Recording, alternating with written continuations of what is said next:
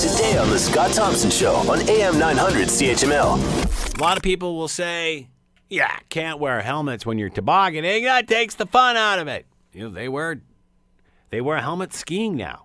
You go to a ski hill, man, most of the people have helmets on. And when you think about it, it makes total sense.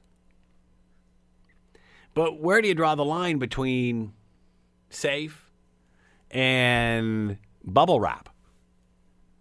Well, uh, we remember that. Uh, well, I guess the debate with tobogganing in Hamilton's been going on for some years. Uh, ever since uh, I believe, oddly enough, it was a lawyer who sued the city for like nine hundred thousand dollars. And so the city said, "Well, the hell with that. We're cl- we're closing everything down. We're getting rid of the no tobogganing, no fun." They always say Ottawa is the city that fun left behind. But you know, you're thinking, my goodness, maybe Hamilton's turning into that. And then, of course, I remember talking about this last year when they were debating all of this. And, uh, you know, at the end of the day, whether you permit it or not, I, am not sure if you're any less or more liable. Uh, let's bring in uh, Brian Simo. He's a personal injury lawyer. Ross and McBride, he is with us now. Hello, Brian. How are you today?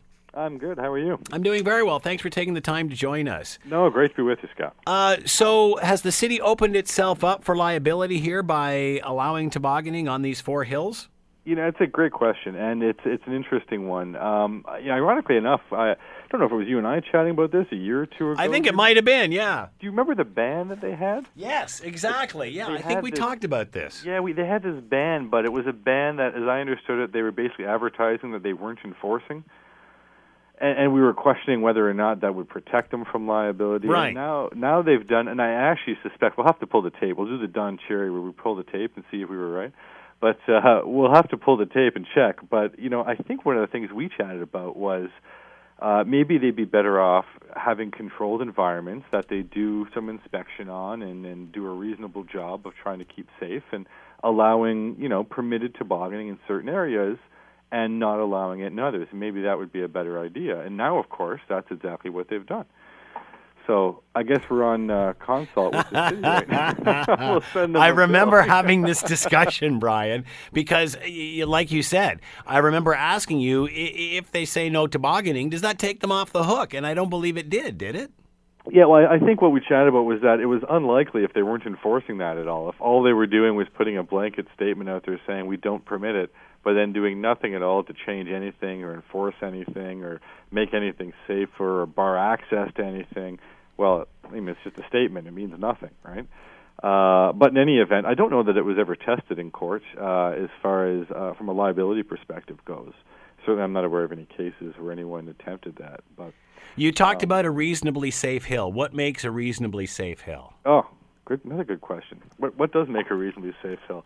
You know, I go back to my childhood, and I remember the hills we used to toboggan on, and and I just heard you chatting about helmets and whatnot. We never wore helmets. exactly. they'd be sheets of ice. You know, it's shocking we survived um, because those were not reasonably safe, and we should have had helmets on.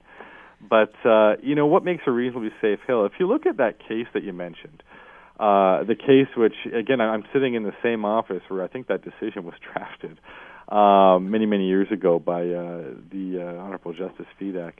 But um, if you look at what was unsafe in that case, uh, as I understand it, there was like piping at the bottom of the hill with certain um, like ditches that people went into when they could strike these like drainage pipes. Oh man! You know stuff that you, you think about and go, yo, it's obviously not something you want to be steering a toboggan towards.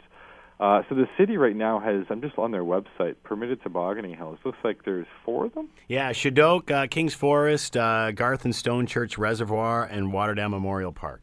Yeah, and if you if you look, it's uh, they've got great overhead views of where they are, where they permit tobogganing, and in most of them, it looks like they're either on golf courses with great big wide fairways, um, or they're on what look to be kind of like soccer type fields where yeah. there's no trees at all. You know, that's that to me at least looks like a great example. One's a baseball field here um, of you've got no major obstacles. You're not heading toward any type of tree or something hard for someone to strike. There's no major drainage ditch where there's a sudden drop that someone could go over and, and strike something. You know, but at the end of the day, um, the weather conditions dictate safety as well. Hmm. You know, if if we get freezing rain, guess what? Those hills aren't going to be safe either.